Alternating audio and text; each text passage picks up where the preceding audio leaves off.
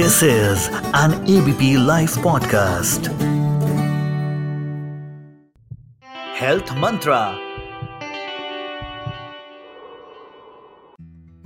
नमस्कार दोस्तों, मैं हूँ डॉक्टर अंजलि हुडा सांगवान और मैं एक इंटरनल मेडिसिन डॉक्टर हूँ और मैं फंक्शनल मेडिसिन भी प्रैक्टिस करती हूँ और फंक्शनल मेडिसिन में ज़्यादा फोकस हमारा आपके गट हेल्थ यानी पेट के स्वास्थ्य पे होता है।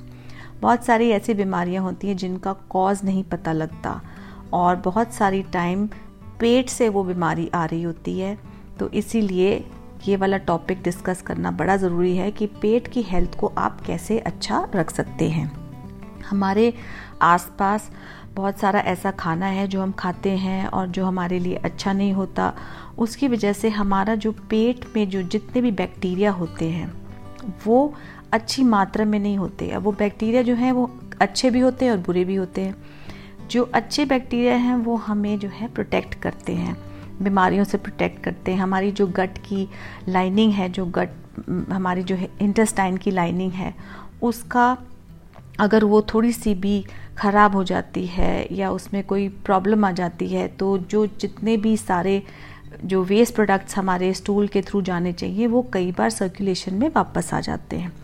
जिसकी वजह से बीमारियाँ होनी शुरू हो जाती हैं और mainly migraine rheumatoid arthritis ankylosing spondylitis जैसी जो बीमारियाँ होती हैं, जो ऑटो इम्यून कंडीशन जिनको बोलते हैं, ऐसी बीमारियाँ भी हो जाती हैं। पेट का स्वास्थ्य अच्छा रखना बहुत ज़रूरी है डाइजेशन अच्छी होनी चाहिए। कई बार हमें ब्लोटिंग और कॉन्स्टिपेशन या डायरिया इस जैसी तकलीफ़ें भी होती हैं, जिसकी वजह से हमारी ज़िंदगी काफ़ी ऊपर नीचे रहती है और बीमारियों को ठीक करना थोड़ा सा मुश्किल हो जाता है। तो कैसे हम अपनी गट हेल्थ को अच्छा रखें? क्या हम खाएँ ऐसी चीज़ें जिससे हमारी गट जो है, जो बैक्टीरिया है, वो अच्छे वाले ज़्यादा हो जाएँ और बुरे वाले बैक्टीरिया कम हो जाएँ। सबसे पहले तो मैं कहूँगी एंटीबायोटिक का ओवर यूज़ नहीं करना चाहिए।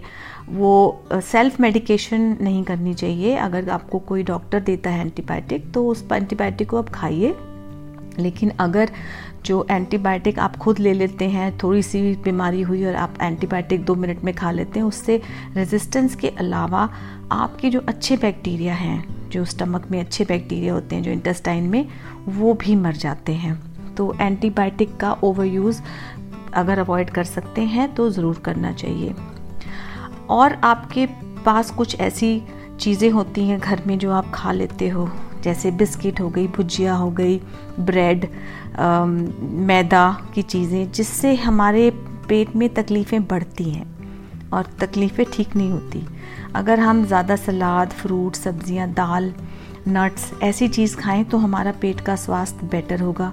क्योंकि उससे क्या होता है कि अच्छा वाला जो बैक्टीरिया है, वो भी मल्टीप्लाई होता है क्योंकि जितना भी हम फाइबर खाते हैं, वो फाइबर एक बैक्टीरिया ही डाइजेस्ट कर पाता है। तो वो जब वो डाइजेस्ट करता है उस फाइबर को तो उसकी जो मात्रा है अच्छे बैक्टीरिया की वो भी बढ़ती है। इसको बोलते हैं गट माइक्रोबायोम तो गट माइक्रोबायोम बढ़ाने का बेस्ट तरीका होता है सब्ज़ी फल, सलाद। सो जितनी भी फ्रेश चीज़ें होती हैं फाइबर वाली चीज़ें होती हैं, वो हमें खानी चाहिए। हम लोग ज़्यादा सब्ज़ी पे ध्यान ना दे के हम और चीज़ों को खाने लगते हैं। हम थोड़ा अमेरिकन खाना भी खा लेते हैं। नूडल्स वगैरह, ये सारी चीज़ें, पिज़्ज़ा, नूडल्स, डोनट्स, ये सारी चीज़ें गट के लिए अच्छी नहीं हैं तो इनको कम मात्रा में खाएँ। और ग्रीन टी, बादाम, प्याज, डार्क चॉकलेट, ब्रोकली, इनके अंदर ना पॉली, पॉलीफिनोल्स होते हैं। पॉलीफिनोल्स होते हैं, वो एंटी इन्फ्लेमेटरी होते हैं कि बॉडी में अगर कोई इन्फ्लेमेशन है तो ये पॉलीफिनोल जब आपके पेट में जाते हैं तो वो इन्फ्लेमेशन कम हो जाती है। और उस इन्फ्लेमेशन की वजह से तो बहुत सारे एक्स एंड पेन्स भी रहते हैं दर्द रहता है बॉडी में और उसकी वजह से आ, हम कंफर्टेबल फील नहीं कर रहे होते एंजाइटी भी हो जाती है डिप्रेशन होने का चांस होता है। तो अच्छा बैक्टीरिया बढ़ाना बहुत ज़रूरी है। अच्छा बैक्टीरिया एक और तरह से बढ़ाया जा सकता है जैसे कि आप दही का सेवन करें स्पेशली घर की जो जमाई हुई दही होती है, उसमें अच्छा बैक्टीरिया बहुत सारा होता है। तो वो ज़रूर खानी चाहिए दिन में एक बार एटलीस्ट और कई बार जो मरीज़ हैं वो इतने तकलीफ़ में होते हैं कि प्रोबायोटिक्स का कोर्स भी देना पड़ता है डॉक्टर को। पर वो कोर्स डॉक्टर की प्रिस्क्रिप्शन और एडवाइस से ही लेना चाहिए और कितने दिन लेना चाहिए वो भी आपको डॉक्टर ही बताएँगे। तो प्रोबायोटिक्स का कोर्स भी बहुत ज़रूरी होता है कई केसेस में, पर प्रोबायोटिक और प्रीबायोटिक फूड्स भी आप खा सकते हैं, जैसे मैंने बताया प्रोबायोटिक फूड्स में आपकी दही है, लस्सी है और किमची सैलेड है। किमची सैलड जो कि इंडिया में बड़ी मुश्किल से मिलता है सो आई वुड से कि हम अपना दही और लस्सी का सेवन अच्छा रखें। और प्रीबायोटिक फूड्स क्या होते हैं, वो सारे फूड्स होते हैं जिनमें फ़ाइबर होता है। और फाइबर वाले चीज़ें क्या होते हैं हमारे लाइफ में, वो है सब्ज़ियाँ, फल नट्स दालें इन चीज़ों का सेवन ज़्यादा करिए। रेजिस्टेंट स्टार्च जो होता है, वो भी बैक्टीरिया के लिए बहुत अच्छा होता है। इसका मतलब रेजिस्टेंट स्टार्च के का मतलब ये होता है, जो देर में डाइजेस्ट होता है।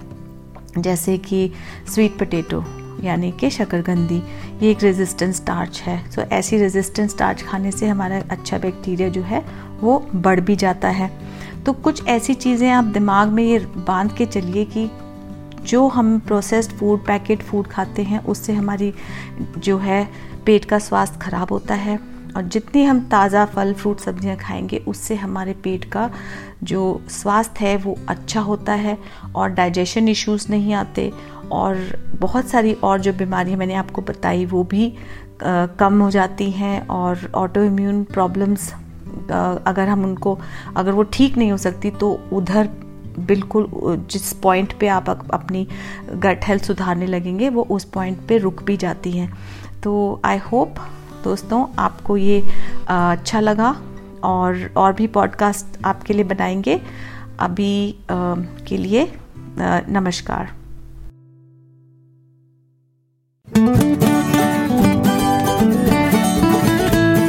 This is an ABP Life podcast.